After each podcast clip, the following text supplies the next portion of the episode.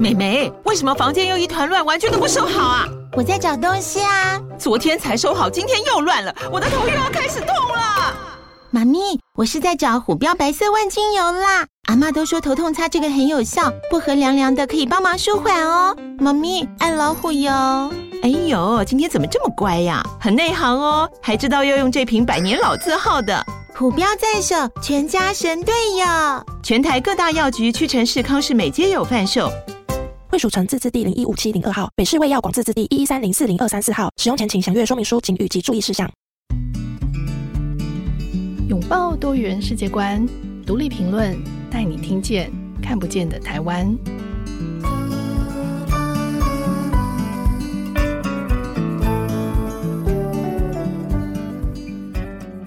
各位听众朋友，大家好，欢迎收听独立评论，我是节目主持人廖云章。不知道大家最近有没有去看电影《芭比》？《芭比》是今年七月上映的美国浪漫喜剧歌舞片，它是以 Mattel 玩具公司出产的芭比娃娃作为原型，那由这个格丽塔·杰威执导的真人电影哦。这部电影是讲述典型的芭比娃娃，它本来活在一个美好的芭比乐园里，那有一天呢，她突然思考到死亡而出现了存在的危机。那在她偶然遇见了这个被遗弃的怪芭比之后呢，她跟她的男朋友肯尼决定要去现实世界，企图找出这个解决问题的答案。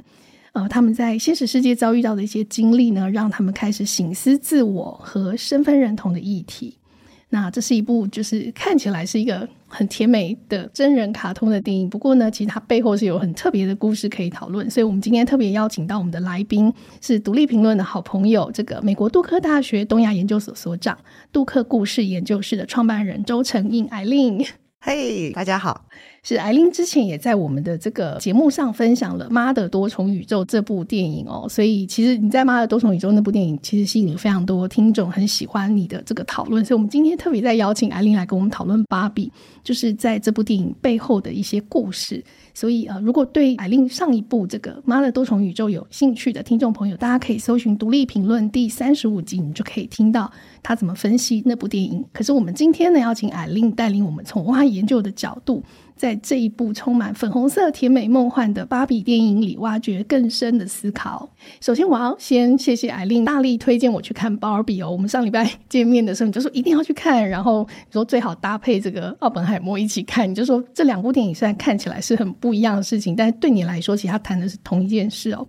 那对我来说，就是虽然我也曾经是一个玩芭比娃娃的女孩，可是我在成长过程的某个阶段，其实我就觉得，嗯，我好像现在不需要玩娃娃了。可是，呃，最近因为就看了这部电影之后呢，我就开始回想，我到底是在什么样的情况下玩这个芭比娃娃。所以我的成长的阶段刚好就是芭比娃娃那时候应该在台湾开始大量代工的八零年代。那我大概也是在小学或者是幼稚园的时候开始得到芭比娃娃，是我的爷爷买给我的，这是很特别。对，不是我的爸爸妈妈，就我爸妈觉得芭比娃娃这种东西，就是他们觉得好像不是很适合小女孩，可是是我的爷爷买给我的。那我记得他每年都会出新款，就是他会有不同的职业女性的芭比娃娃出现，所以那时候我爷爷就跟我说：“你可以开始思考，你长大之后要成为一个什么样子的人。”但是那个时候其实台湾还没有解严，就是还在戒严时代。所以我现在回过头去想，他是受这个日日式教育的一个爷爷哦，嗯、然后他在那样的年代，为什么他会跟他的孙女说：“你长大可以成为任何人？”他还跟我讲过说：“你长大也许也可以成为总统。”然后那时候我就想说，总统不是一定要姓蒋嘛？就我又不姓蒋，对，是那样子的一个时代。所以我觉得很有意思的是，呃，当我看到报道说，就是导演小时候是非常渴望要芭比娃娃的女孩，她想要玩芭比娃娃，可是她的母亲是个女权主义者，所以不大想买给她。那因此她就是收集了很多别的大女孩不玩的娃娃，然后她开始用这些二手的芭比娃娃开始去编故事。所以我就觉得非常的有意思哦，就是。从艾丽你的角度来看，就是这样子的一个导演。你看他深爱芭比，可是其他用芭比又讲了一个很不同的芭比故事。对呀、啊，我觉得呃，其实我现在听到云章这样讲，我对你的爷爷送你芭比非常好奇。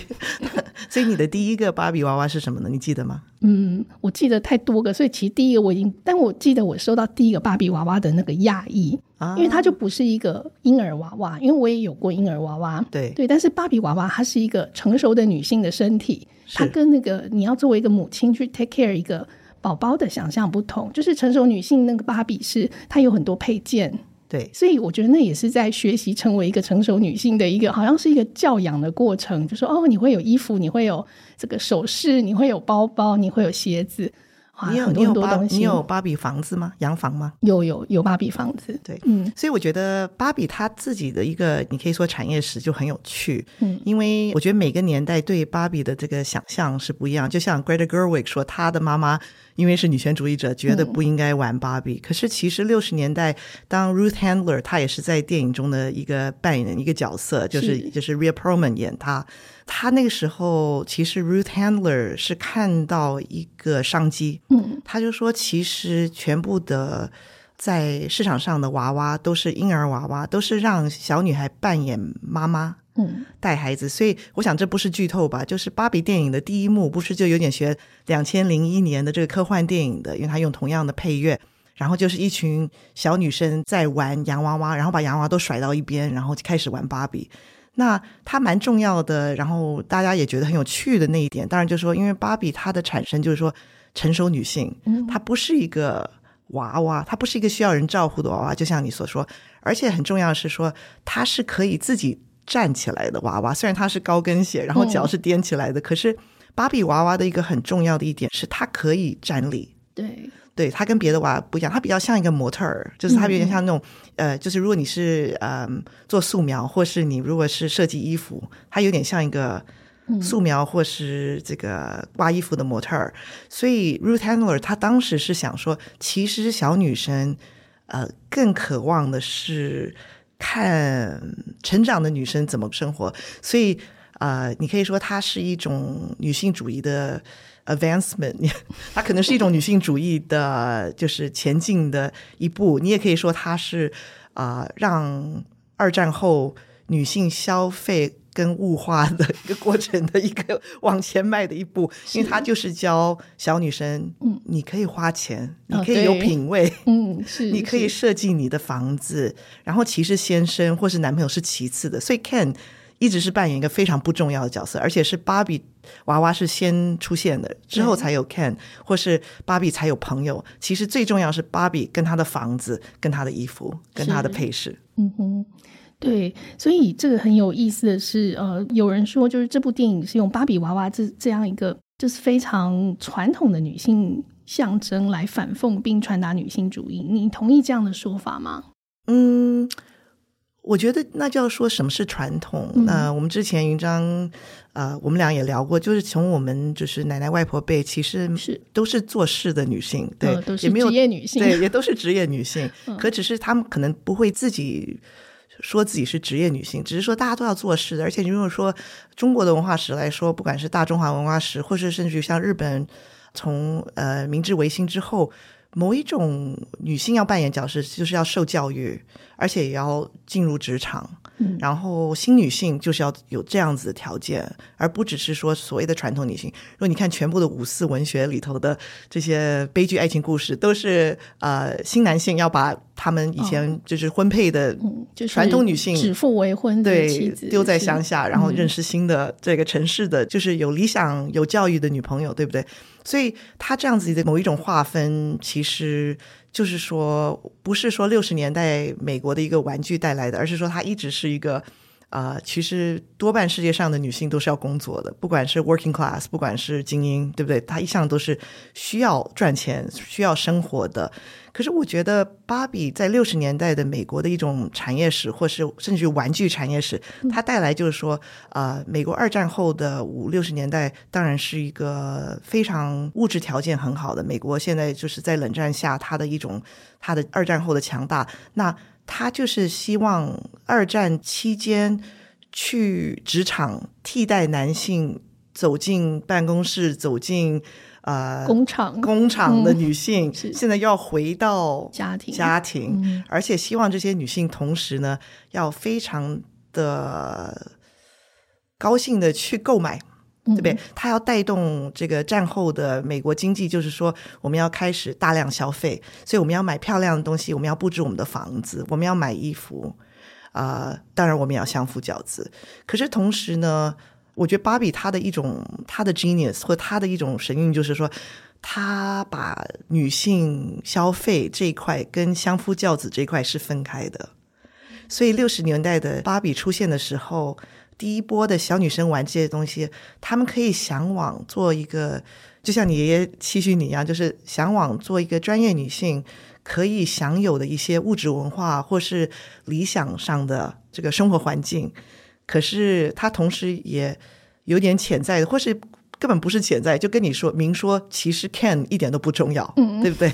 对，就是芭比的故事里，的确是不是要嫁一个有钱人。是，虽然五六十年代，不管是美国，或是很多这些工业社会，或是资本主义国家，基本上都是在说，呃，你现在就是要相夫教子，然后你要你的家庭的一个经济的生产能力最强，就是一个先生在外面工作，妈妈在家里带孩子，然后可以享受新的冰箱、新的厨具。嗯，呃，可是芭比她的就是说，哎，我们自己来。我们不要这些，我们只要自己来，我们自己来玩，我们自己来赚钱，我们自己来玩。所以，呃，我觉得她是一个蛮惊人的举动。所以我不会觉得这是一个传统女性。嗯，你懂我意思吗？就是她，不是一个传统女性研发出来，她其实是一个新兴人类。嗯，就是六十年代的新兴人。六十年代，其实她是一个非常进步的女性。对，她是一个进步的女性，而且她不是妈妈。嗯，她也不是女儿，所以没有，所以没有一家人。哦，她不受那个所谓传统的家庭或者所谓父权的。对啊，没有没有爷爷奶奶啊，也没有姐姐妹妹，嗯、也没有小孩，男朋友只是一个装饰品。的确哦，我们在看这个片子，你刚刚有提到，就说片子一开头，然后女孩抛弃了婴儿娃娃，然后选择芭比作为这个发展多元职业的典范，相信自己可以成为任何人哦，这是呃看起来很正面励志。可是从你刚刚这样讲，但是为什么后来芭比却发展变成？其实他在我后来呃，可能我到我中学或者是到了我大学阶段。就是看到了很多论述，九零年代台湾就开始很多，甚至国外也是，就攻击说，诶，芭比其实是一个物化女性，然后过度强调美貌、身材跟虚荣，然后变成了一个负面指标。这个是怎么走到这里来的？从那里进步的女性走到一个变成是一个是对，好像那时候有很多人会因为呃想要让自己成为芭比。去做一些整形，就我们有时候在新闻上会看到，就是很多人就会批评说：“哦，对，你看，这就是太单一的标准，导致了这个影响了这个很多女性的审美观，就是非常的单一。”对，而且我最近才知道，就是所谓台湾的大 S，她的英文名就叫 Barbie 哦，Barbie 徐，所以他可能也是 Barbie 时代，Barbie 时代，对，是是。所以，然后他的确自己长得也蛮像一个 Barbie，对不对？嗯、就是说，所以呃，我谈电影，我最喜欢跟学生讲，就是说。呃，每个电影它一个，特别是一个好看的电影，它一定是某一种交错。那那个交错就是呃，它的呈现的年代跟它生产的年代。So era of representation, era of production。所以一个电影的精彩，不管是欧本海默或是 Barbie，它是做一种他想呈现的那个。世界跟那个年代，跟我们现在观众看的这个年代看下去，所以其实从二零二三年的视角来看，的确有好多好多有趣的彩蛋、跟伏笔、跟讽刺。嗯、那一个就是说，其实芭比虽然六七十年代是一种好像，或是像你爷爷所说的，就是说是励志的，就是说让小小女生说你可以自己做，你不需要做妈妈，你不用做女朋友，不用做太太，你可以自己赚钱，你可以自己住一个很好的公寓。可是，其实我觉得，现在二零二零，我的很多年轻的学生，嗯、特别是亚洲学生，对不对？嗯、从中国来的，或是台湾，或香港，或是日本，或韩国，他们其实都想做某方面来说这种芭比。他们并不是要买高跟鞋或是漂亮的衣服，可是他们非常希望自己消费，而且他们拒绝生产。嗯，生产，我的意思就是说，他们拒绝作为一个。家庭的一份子的，就是生产的一个一份子，不管是生孩子，拒绝成为家务再生产的劳动者，是，所以他们也不愿意情感劳动，他们也不愿意去带孩子，对，他们也不太愿意是。虽然当然，我的学生如果在听的话，你们都很孝顺，可是我知道，就是说他们都要做一些自己的抉择。嗯，他们并没有说他们的重心是一定要是呃，这个好像是奉养父母或是生下一代。那其实你也知道，现在很多政府其实像中国政府是非常恐惧这样子的，所以从十几二十年前，呃，就已经开始有一种论述，当然就是说剩女，对不对？就是说大龄青年剩女，而那那个其实是一种你可以说是官方制造危机，就是说他们希望鼓励高知识、高教育的女性走回到家庭。台湾也是啊，是台湾因为生育率现在低的简直是少子化的一塌糊涂，嗯、所以也是一直鼓励生育。可是年轻世代的女生，这个 Z 世代的女生，其实没有什么是，没有很多人是想做这些，就是他们不觉得他们可以兼顾。嗯、呃，我在谈《妈的多重宇宙》的时候，我说那个电影让我非常感慨，就是说像我们这种 X 世代的女生，我们会非常觉得我们。是被骗了，我们是、嗯、大家都说 you can have it all，可能就像你爷爷说，跟、嗯、你爷爷可能不是一种，呃，他没有任何的恶意，可是就是说你什么都可以做，你又可以做职业女性，你又可以带孩子，你又可以做妈妈，你又可以做女儿，你又可以。可是我觉得 Z 世代或是千禧后的女生，其实知道就是说，其实是要做一个选择。你如果真的要兼顾的话，你就会做一些牺牲，不管是职业上，或是家庭上，或是婚姻上，或是你自我行销旅游。自我满足的生活其实会打折扣，所以我刚刚想讲的或许没有讲清楚，就是说为什么会芭比会被批评？我觉得她的确当然是一个就是代表消费女性，所以蛮多可以值得批评。然后就是说你需要是非常虚荣，你要非常貌美，然后你要买品牌的东西。可是另外一方面来说，可能这就是 feminism，这就是说现在的年轻女性对他们来说。这是正确的，就是他们受的教育，他们赚的钱应该是自己花、自己享用的。那为什么说这个是不是女性主义呢？所以我觉得这跟我们二零二三年去看九十年代所批判的也蛮有趣的。因为九十年代就是我的年代，呃，我们是说哦，我们不喜欢芭比。对，我会说，像我们这个年代九十年代的。大学生吧，我们那时候绝对都是不喜欢芭比的，因为觉得那个是一个非常的老掉牙的一种非常保守的女性形象。可是我现在回想是说，为什么我们当时会有人跟我们说这是保守的形象呢？应该说这个是一个更前进的形象啊，是对呀、啊，嗯。可是我们都被就是很多人都会跟我们说，我们应该我们应该结婚呢、啊，我们应该生小孩啊。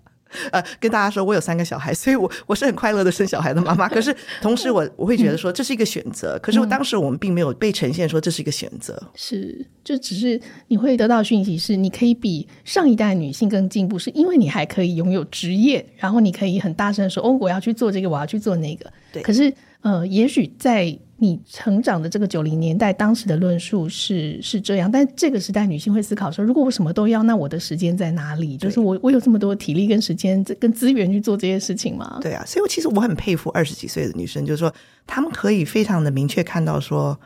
在我们现在的社会，在我们这种九九六或怎么样的一种社会里，你到底要做什么样的取舍？是，可是我觉得九十年代告诉我们，就是说我们。不需要做取舍，我们什么都可以拥有。那或许骂芭比就是说，芭比代表某一种就是理想的形象是不切实际的。可是我们现在如果再重新回顾芭比，会觉得说，其实芭比一直是没有小孩的。对，她其实一直都是都是芭比，她一直是芭比。对，所以这是很有趣的。那刚刚我想讲的一个，也是一个呃，就是产物的年代，就是呃，像你爷爷给你芭比所说，你什么都可以扮演。那是因为芭比其实她头十年，她完全是一个享受人生的芭比。嗯，她是到了七八十年代才开始，也是因为跟社会大社会环境跟女权运动，她才开始有这种什么什么工程师芭比，嗯，呃，老板芭比是。所以最早期的 Barbie 其实就像 Margot Robbie 扮演的 Barbie，就是那个教授，他叫典型 Barbie 嘛，对，对不对？就是经典 Barbie，经典 Barbie，经典 Barbie，他其实不是做事的，他就是一个很漂亮的、很享受人生的一个 Barbie。然后他的 Ken 也是一个享受人生的 Ken，对不对？是他，我觉得最好笑的一句话，比如说，他说：“人家以为我是呃救生员，我不是，I just beach。”我只是海滩，对对对，很有意思。这部片子在美国相当的卖座，而且它创下这个美国有史以来女导演执演电影的最高票房，然后也引起了这个芭比风潮。很多人穿着粉红色的衣服进到戏院去致敬哦。可是，就你刚刚提到，就说这个从五零年代创造出来的玩具芭比，在全世界其实都席卷了很多人。你觉得这反映了女性角色在社会上发生了什么样子的改变？哇，大宅问！嗯、对，因为很有趣，因为你刚刚前面提到，我才会想问这个问题哦，嗯、就是说，对，这是五零年代的产物，然后当时的设计者其实是在那样子的一个环境脉络，包含社会的对性别的概念跟想象。可是现在是二零二三年，而且就像说，我们刚刚讲，现在可能二十多岁的年轻这一代，他其实不见得玩过芭比，嗯，可是为什么他们仍然会走进戏院去，有这么多人去看这个电影，而且非常的享受？这这中间显然是有一些什么事情。会让这两个时代 当然当然就是有很多很多，就是大众文化永远是跟这个生产、跟资本主义、跟呃某一个时代的一种气氛或是氛围。都是有连接的关系。那芭比说实话，跟 Oppenheimer 照说是两个截然不同的电影，导演是截然不同的导演。嗯、可是他们其实做了一个，就是真的是天才行销嘛，就是说 Barbenheimer、嗯。所以我们也是 Barbenheimer，我们我们全家也是看了六个小时电影。你们是一口气把两部一口气两两部看，就是要这样看。然后我发觉我认识的全部的从二十几岁到十几岁到五十几岁到六十几岁的朋友们，也都是这样看，而且都是。嗯呃，就是上演的头一个周末，所以它成了一个风气。嗯，那这两部片子都是超超出他们预料的票房，所以这个这个，我觉得只是说这是一个资本主义行销的一个 成功，这是一点。嗯、第二就是说，当然有口碑，因为 Greta Gerwig 本身，他其实之前拍小妇人，哦，是，对不对？是就其实是一种，他已经大家都知道这个电影跟很不错，嗯，所以这个电影在他这一年的一两年的，就是在拍摄过程，他一直有。小小剧透，然后我们会看到剧照，然后大家都已经越来越兴奋。当然，他因为他也是明星嘛，就是 Ryan Gosling、Margot Robbie，还有很多很多很多各种的明星都有，就是都有穿插一脚或怎么样。所以他的，我要说很坦白说，我觉得他的营造非常好，他做的非常好。那另外一个就是说，他跟呃很多之前的大众文化产物。衔接的非常的无缝，所以也造成他的一个成功。因为呃，好莱坞电影当然现在大家都在罢工，可是好莱坞电影前一阵子就是说，他其实因为它是一个大投资，每部片都是一个超大投资，他要不然就是要拍续集，对不对？所以我们看了无数的复仇者，Marvel 漫威，要不然他就是一个知道他已经有粉丝群的东西，所以他一定要拍一个玩具，或者他要拍像海霸王，就是那种。反正就是已经有一个东西在后面的。那 Barbie 它是一个，它已经是有口碑，它是一个 brand，所以它很容易拍。可是更重要是说，像之前一个很卖座电影是乐高电影 Lego Movie，然后乐高电影其实它的故事线、它的轴跟 Barbie 非常像，对不对？它也是一个，就是从它的一个好像完美的乐高生活里，忽然走到一个现实生活，然后他要去克服，他才能回归到他的这个乐高的这个天堂。那 Barbie 的也是说，他的整个故事就是这样子，对吧？他也是需要去拯救他的天堂，可是他拯救的过程中，他发现了一些关于自己的一些自我认知。所以你可以说，这个故事是从托尔斯泰时代就说，全世界故事只有两种，一种就是一个陌生人走进你的家乡造成问题，另外就是一个年轻人上路出远门。所以你可以看到乐高，不管是乐高电影或是 Barbie。他完全符合了，而且 Barbie 是两个都有，一个就是他要出远门去寻找自己，然后又有呃外来者到他的天堂来造势，所以他等于是托尔斯泰的，就是说两个天才啊、呃，就是故事的铺陈他都达到了，所以我觉得他这一点就设计的非常好，嗯，所以我一点都不讶异说他会是叫好又叫座。是是，好，谢谢艾琳。我觉得前面这段真的很很密实，很精彩。我们先休息一下，等一下再回来听艾琳说更多的故事。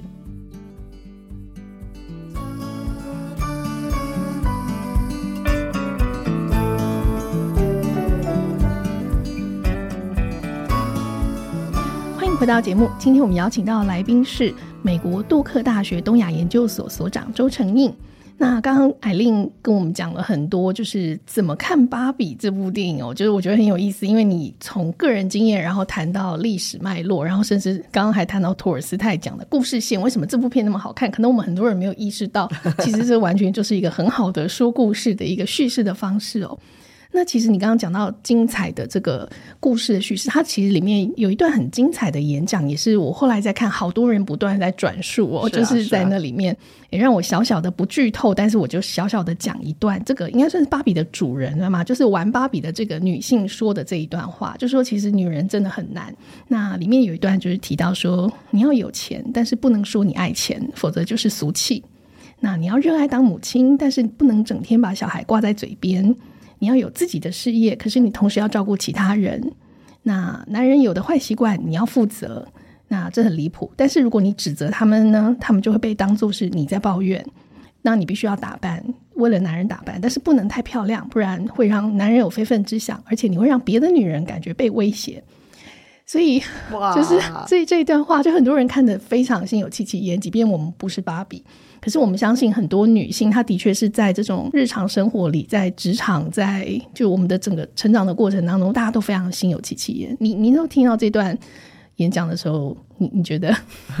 所以我已经 我好奇你的对啊，对所以呃，营长，你有没有你有没有掉眼泪？我我觉得有，我其实从前面到后面，我都一直觉得是笑中，就是很好笑，对对对，可是也是笑中带泪。然后我周围一直有人在拿卫生纸那个声音，然后在那边啜泣。是啊，所以其实这个电影对我来说，因为我刚刚说我有一些商业的批判，可是我觉得，嗯、而且我已经知道有这么一段话，可是演到这一段的时候，我还是就是。掉泪，因为我觉得他讲的真的就是每一个女性听到这一段话，你都会有立刻的反应。他第一句话就是 “It is literally impossible to be a woman”，就是一个你没有办法怎么转怎么做，你不管怎么样，你再聪明、再漂亮、再专业、再妈妈。在贤惠，你永远被人家批判。我觉得每一个女性看到这一段，我觉得那个感觉就是那种共鸣。嗯，那另外一个更狠的一句话呢，其实就是讲这段话的女生，嗯、一个一个中学生，就是这个这个妈妈的女儿。是妈妈女儿就说：“哦，你知道男人跟女人的共鸣是什么？就是男人厌女，女人也厌女。”好精准哦，好精准哦。嗯、是啊，就是。男人其实很恨女人的，女人也很恨女人，所以男人跟女人谈得来，那那个感觉让我觉得说哇天哪，好狠哦！可是其实说到说到位，嗯，嗯，然后这一句话当然也是，就是说点到很多大家都有这种感觉，就是说你不管怎么样面面俱到，永远会被批判。所以你就算是 Barbie，那如果 Barbie 是代表在这几十年他的一个这个娃娃的演变中，他代表一个他什么都可以做，又可以做总统，又可以做最高法院，又可以做工程师，可他还是会被骂。嗯，是对啊，还是会被骂说哦，这个给全部女性一种就是不切实际的这个身材幻想。幻想。而且我觉得电影球一个蛮反讽的一段是说。呃，当芭比她先去这个真人社会的时候，她说：“我好期待看到真人社会受到我们这个正面的芭比的影响。”嗯，就像爷爷期待小云章以后什么都可以做的时候，就是他，他其实就是那个意思。他说：“我好期待看到外面的小女生是不是现在都好快乐？因为我们都给他们带来的这种梦想。但是，他一走到真实社会，我们就看到，就说其实一点都不是，而且反而他还被那些小女生骂。”对，呃，那个也是一个彩蛋啊。然后我觉得在网络上很多人在谈的，嗯、呃，在两千年其实 Barbie 的它的销路其实在没落。嗯，那呃，很多人觉得跟九十年代的批判很有关系嘛，对不对？第一方就觉得说，第一是觉得它是一个传统的东西，然后是反女权的东西，像 Greta Gerwig 的妈妈说的。那另外是说有一点老套了，就他的那种好像像大人打扮那种。我们现在是走向一种比较青少年的时尚。对，那所以两千年很流行的娃娃，其实好像我的大女儿都。要的是 Bratz，不是 Barbie。Bratz，呃，B R A T Z 是另外一种娃娃。然后那个芭比走到那个中学的时候，然后有四个女生不是很很残酷的批判她吗？说都是你害的。对。然后很多在网络上呃秘密流传，就是说哦，你看那四个女生就像那四个最早期的那个 Bratz。哦。那个四个娃娃，嗯、他们长得就像那四个娃娃，嗯、而且那个妈妈叫呃，她女儿就是真人社会的妈妈跟女儿，她叫她 Bunny Boo，然后其实 Bunny Boo 就是其中一个 Bratz 娃娃的呃小名。哦，是，所以其实她是那个彩蛋，所以在呃，我不是玩 Bratz 时代，你也不是，可是像我的女儿们都觉得这很好笑，嗯、因为看到就是那四个中学生娃娃，其实就是中学生。扮演角色就是后世代的 Barbie，那他们那个时候其实 Mattel 非常紧张，因为 Mattel 它的销售量 Barbie 销售量被 Bratz 逐渐取代，然后他自己后来又出了一系列类似就是仿 Bratz 的这种娃娃，就是青少年穿比较嘻哈衣服的那种，可是卖得很不好。可他就所以其实，在两千年的时候，Barbie 处于一种两难，就是她的一种比较传统职业女性的那个形象。也有点卖的不是很行，然后他的这个山寨版 Bratz 也不太成型，所以呃，这个电影呢，我觉得比较反讽的，就是说他是在讽刺资本主义下的一种好像我们怎么去销售、去营销一种好像女人的生活模式，因为女人的生活模式是那么的难，所以总是大家都渴望被告知应该怎么活，所以人家说妇女杂志总是卖得很好，就是这个原因嘛，对不对？大家都想看说我要怎么跟婆媳要怎么相处，呃，二十八天怎么瘦身，嗯，呃，每天每天做菜应该做哪些菜，所以就说妇女杂志从二十年代初期它的呈现就一直是在卖给女性，教她如何去生活。嗯，可是，在两千年的时候，Barbie 好像已经不再扮演这样的角色，所以他非常苦恼。可是，当他们提议说要做这个电影的时候呢，这个电影其实非常挖苦 Mattel，对不对？像他们走进一个，这不是剧透吧？他们走进一个那个他们的那个那个集团的集团的大楼大楼的时候，然后他们走进那个集团开会的那个全部的 CEO 跟全部的这个总裁都是男生嘛，对不对？穿着西装的男生。嗯。那我的儿子也跟我一起去看，他十八岁，然后。看完就立刻搜索，然后说：“哎呀，Mattel 的 CEO 的确是一个男生。”可是我觉得他一方面那么挖苦这个公司，嗯、对。可他又给这个公司带来一个新的商机，嗯，所以我就觉得芭比永远是赢家，就是他，他可以又在挖苦这个玩具，然后挖苦这个整个行销，然后还有他各种的失败的产品，对不对？对对对，什么怀孕、那个、怀孕的？对，我觉得他在挖苦那些失败的产品的过程实在太有趣了，就是那被边缘化的娃娃，就说哦，我们曾经呃因为某个时代要要回应什么事情，所以我们做了什么，但是后来那个已经停产了，所以他就有很多这种被停产的这些。娃娃就又重新出来，而且他们就等于就点名说：“哦，这个是为了什么而出来？”就是非常在讽刺资本主义。啊、可事实上，他也赢得了就是大家的这个。对啊，呃，理解，然后大家就说哦，对，所以他是一路是这样子来，他某种程度又销售，又对我们销售了他的故事，是是，所以就是说他好像是在挖苦这个公司，然后挖苦就是为了赚钱、为了盈利而生产的娃娃，可是同时你又非常爱上这些娃娃。我听说 Alan 就是当时是一个非常不受欢迎的，所以就只有单一有一个 Alan，别的都是 Ken，对不对？嗯、可是呃，当然很多人都说 Alan 在这个故事里很棒，因为他是 ally，他是同道者，对不对？他跟 Barbie 一起就是进行这个社会。进步，那可是我听说现在 Alan 就卖的好的不得了，就说就是限量版，就是以前的这个绝版 Alan，现在是就是那种 eBay 那个超卖，所以还有他还有一些失败者，像是那个同志 Ken，然后也被也被淘汰掉，然后怀孕的怀孕的 Barbie 的朋友 Midge。啊、呃，各种各种各种，所以就像你说，他一边在讽刺好像这种经营失败的东西，可是同时他又带来一种新的热潮，对吧？一个新的风潮，变成说这些 Barbie 又非常红起来，而且又现在又很焦作。对，所以你才会说说，不管你爱他或恨他，你觉得芭比最终都是赢家。是啊，是啊。嗯、那而且我觉得，对我这个年代或者比我小一届的女生来说，我们最喜欢的是怪芭比，对不对？嗯、那这个跟演员也有关系。Kate McKinnon 是一个很好笑的一个喜剧演员，然后他自己也是一个出柜的同志，所以他演怪芭比是让大家都很大快人心，而且。很多人谈到他们的 Barbie 时代，我很好好奇云章有没有这样子，嗯、就是很多人都会说他们会把他们的 Barbie 摧毁，就是摧毁对，嗯、就是把 Barbie 头发剪掉，嗯，或是把他一个腿烧掉，或是把它截肢。哦，真的吗？为为什么呢？我觉得这跟九十年代或是两千年，很多人觉得 Barbie 代表完美，哦、所以我要摧毁我的芭比。那是一个很让大家很快乐的感觉哦，哇哦，对，所以就是很多人会在 IG 上，或是之前都会有贴，就说这是我摧毁过的 Barbie，或者我把我的 Barbie 整个脸画黑了，画成蓝色，然后。涂黑的呃芭比，所以那个 Weird Barbie 就怪芭比，他真的抓到哦那种很多人玩芭比的模式。的模式，嗯，我记得我应该是把我的芭比送给了我的表妹们，因为我是姐姐，就我我下面有很多弟弟妹妹，然后妹妹很多，所以他们都会接收我的二手玩具。而且我觉得那个时候应该是我已经开始意识到。呃，因为我成长在台湾这个戒严，然后风起云涌的社会运动的时代，但我就我觉得那时候我的意识可能就觉得啊，天哪，这柏林围墙都已经垮下来，然后苏联都已经解体，我还在玩什么芭比娃娃？我应该要去就是投入更认识这个世界，所以我那时候应该就把娃娃送掉。然后我觉得我现在回头来想，说不定是就我觉得我可以去做一个真正的人，而不必继续玩芭比，就是做我真的想要做的事了。那所以芭比带来带带给你是很正面的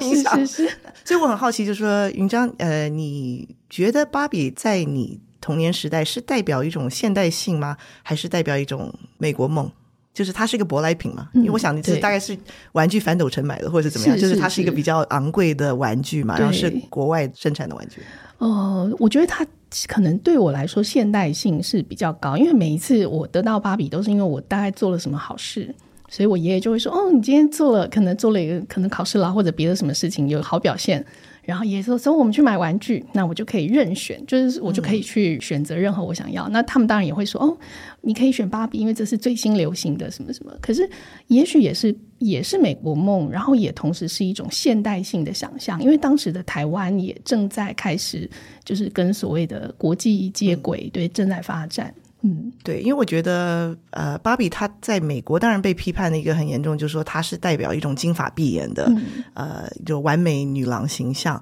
而且她代表的某一种女性主义，像我刚刚说，就是说可以赚钱啦，可以独立啦，是一种 white feminism，对不对？是一种白女主义，嗯、所以这个其实也是常常批判芭比的一个很重要的一点。这个是我很晚到了大学，我才接触到女性主义，然后我才知道说，哦，原来芭比在。就是美国女性主义也是这样批判她，但小时候并不知道。对，因为七十年代在美国就是比较先进的圈子里，开始有很多上心理学跟社心学的一些学者在做一些研究，就是说为什么连少数民族或是像黑人小孩，他们会选娃娃也要选金发碧眼的娃娃？嗯，那呃，其实这个牵扯到很多。美国的大法院的一些像 Brown versus Board of Education 这个很重要的美国的最高法院的一个评判，就是说公立教育不应该是划分的，对不对？应该是 integrated，不是 segregated，对不对？融合的，融合的，对。嗯、所以那其实他用了一个例子，就是这种社心学的调查，就是说我们的小孩都被，就是不管什么颜色的小孩。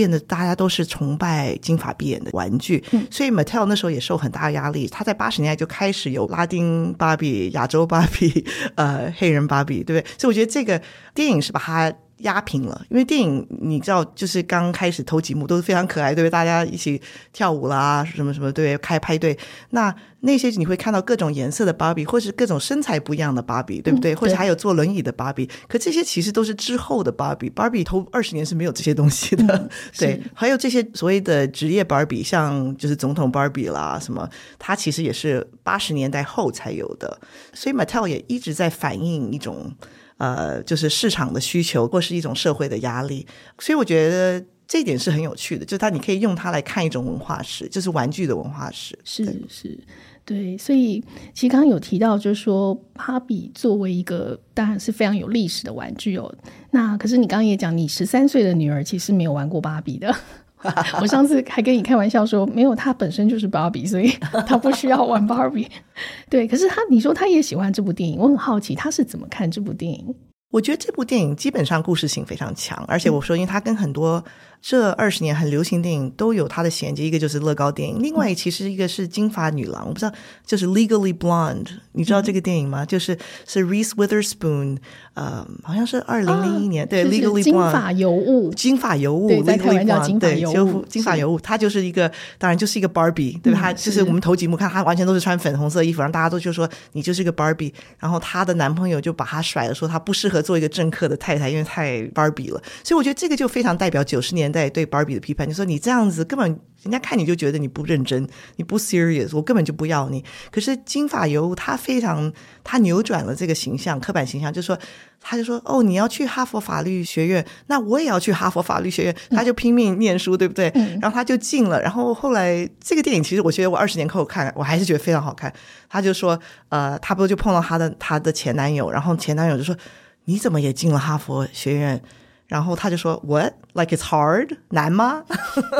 可是意思就是说，因为其实那个男友是靠他爸爸的关系进的，然后他自己是念书考进的，所以我觉得从两千年开始就有一种颠覆，就是说其实又可以回到说女性又可以穿粉红色的衣服，然后很可爱，可是她还是可以做好学生，所以有点回到某一种这种好像。呃，女性不一定要说是很严肃，不一定要像九十年代那种很严肃的女权主义者，你才能做严肃的事情。又回到一种可能可以消费的女性。呃，像我刚刚讲到，像包括我二十几岁的学生，他们很多，他们其实都非常 fashion，嗯，呃，然后他们不觉得这个是一个缺陷，嗯，这跟他们的这个智商，跟他们的这个做学术的研究性，还有呃，我的一些好朋友都是像。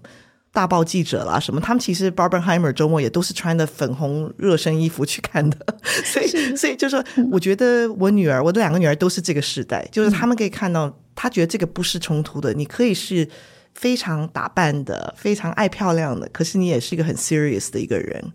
可是可能丢掉的那一块就是要不要做妈妈，要不要做主妇那一块，是是。哇，真的是很厉害！果然是教电影的老师，就很厉害的分析。我觉得你真的让我看到了，就是芭比的另外一面。就是我们在看一部很棒的电影的背后，其实它可以有这么多的思考和这个角度，以及它跟时代的呼应，还有我们自己生命的这个故事哦。最后，海玲，如果你呃你要推荐还没有看电影的朋友，或者其实已经看的朋友，你会建议他们可以用一个什么样子，就是可以重新思考芭比？你觉得他他们可以怎么想？我觉得那或许我们就回到托尔斯泰了，就说一个故事的主轴就是一个年轻人去寻找自己，嗯，上路去找自己。我觉得 Barbie 它就是代表这个。呃，我不知道我可不可以插两句话。我刚刚讲一个，就是说一个好的电影，它永远是一个。嗯，就是它呈现的时代跟它生产的时代的一个交错跟一个呼应。嗯、那其实 Barbie 最后的一句话，它的一个这剧透我就不讲了。可是它其实跟现在很多我们，你可以说在很多西方社会正在挣扎的一个问题，就是说到底女人是什么？嗯，女人是谁？跨性人是不是女人？我们怎么去定义 woman？那你也知道，在女性主义里头，这产生了很多很多的，或是在整个酷儿圈、LGBT 社运，或是 trans，就是跨怎么讲跨跨性别吗？跨性别，跨性别，跨性别，嗯，你可以看到这成为一些非常大的议题，而这不只是一个文化议题，或是性别问题，这些在从俄罗斯到美国的各种的，就是或是英国的。政治论坛上，这都成为一个焦点，对不对？成为一个呃，你可以去用这个来骚动 选民的模式。嗯、或许可能台湾都有一点点，对不对？是就是说，哦，这个是哦，你看，这是社运走得太远了，我们要把这个。可是，可是，其实这部电影，当观众看完后，你也可以或许考虑一下，就是说，他也在问人是谁，人是什么？Who are human？What makes you human？到底怎么样才会成为一个人，嗯、或是怎么样才会成为一个女人？像芭比，她要作为一个人的时候，她她渴求的是什么？对。哦，当 Ken 他要成为一个人的时候，其实我觉得 Ken 的故事也特别好玩。对。所以我非常鼓励大家看，不只是女生看，我觉得男生看更有、嗯、更有感，对不对？就是那个整个 Ken，他从一个非常可怜的配角的角色。然后他走到一个，他忽然发觉父权是很重要的，所以这个电影一天到晚在谈父权，就是说他忽然发觉真人社会里父权好好玩哦，所以他要把父权带回来。呃，我我看到另外一个，我看到另外一个咪咪把我笑死了，就是说他说你知道吗？Ken 争夺 Barbie Land，就是 Barbie 天堂的那个过程，就像最早期的欧美大陆。从母系社会 转向这个欧陆社会，就是靠轮胎，就是靠轮子的发明跟跟这个驯马的过程。所以那个电影不是一直开玩笑，就说全部这些男生都喜欢马，跟喜欢车子嘛。所以就有人在张贴说，哦，所以这个电影其实就是一个五千年前怎么样这个所谓 Indo-European 征服欧大陆的一个过程。所以把我笑死，就是说，或是你想成吉思汗，或者整个就是好像蒙古社会，就是一个轮子跟马的男性社会、父权社会征服征服一种好像比较文或是一个比较嗯田园生活的模式。所以我会觉得这几个轴都很好玩，看看 Ken 他自己的发展、他的研发、他自己的这种好像他想达到跟他没有达到，或是他之后。达到的某一种新的协定，或者是他自己一种新的对自己的认知，所以我觉得这个也是一个男性的故事，不只是女性的故事。而且他也看到，就说女性的故事永远不可能只是女性的故事，因为开始的 Barbie 的发明跟 Barbie 的延伸，就说 Ken 完全是配角。可是到最后的时候，Barbie 是发觉他是需要跟 Ken 要做一个协调，不一定要是要结婚，不一定要就是成为配偶，可他一定要跟他有一种协调。这个社会才会美满，所以我觉得这是一个不是谈女性是什么，而是谈人是什么。是什么？就是他其实同时在与时俱进，回应这个时代。对，那或许我再加一段，就是、嗯、呃，银章知道，就是说我就是跟着大家完全媚俗的，就是看了《八本海默 》所以看了六小时八本海默。嗯、对，然后这不只是一个他的行销，他行销热点做的很棒，因为我发觉我连我小朋友的十几岁的小朋友，他们也都这样看、嗯、这样的电影，所以你可以说是芭比占了优势，还是 Oppenheimer 占了优势，我不知道。可是我想说的是，我觉得这两个电影其实它，因为我是同时看的。我觉得它其实是同一个故事，嗯，为什么你会觉得它是同一个故事？我觉得它。第一，当然，他的故事也是，就是说，一个人追寻自己的梦想，嗯，他要征服自己的一些恐惧，所以其实这两个故事主人公是很像的。可是我看到一个更批判性的东西，就是说我看到这两个主人公，当然一个是白男，一个是白女。你可以说 Oppenheimer 是犹太人，所以他其实有另外一条线，就是他为什么要那么积极的去设计原子弹，因为他是对反希特勒的，对不对？可是其实整个 Nolan 罗兰设计 Oppenheimer 的故事的轴。跟 Gerwig 设计 Barbie 的这个故事的轴，它其实是有呼应的。就是他们两个都是一个一个人，他要怎么样去征服自己的恐惧，怎么样去跟社会做一种协调，然后他同时要怎么样才会很自私的，因为要达到自己的目标，所以他可能其实漠视了一些他制造的灾难。对 Barbie 来说，是对真人社会的这些负面影响。那在 Oppenheimer 发觉他对。世界带来很多影响，我真的那个电影，我觉得第一，我说好好看，嗯，太好看的电影。可是我一边看一边说，人类真烂，就是就是为什么要发明原子，对不对？嗯，所以你会觉得说，可是好莱坞它的奇幻模式，就是说，它让你去忽视一个主人翁带来的灾难，他让你的共鸣就是跟这个主人翁达到一种觉得你跟他好像很贴心。你是 Barbie，你也是 Oppenheimer，所以你就可以呃接受他们造成的这一些，那是另外一种驯服哦。对啊，是啊。嗯、可我并不觉得，呃，作为一个电影工作者或是电影研究者，我不会觉得说，如果要讲的这么好像把电影这样批判就变不好看。我觉得电影好好看，我觉得两部电影都好好看，嗯、故事讲的好棒。所以 Aileen 还是推荐大家可以一次看两部。对对。对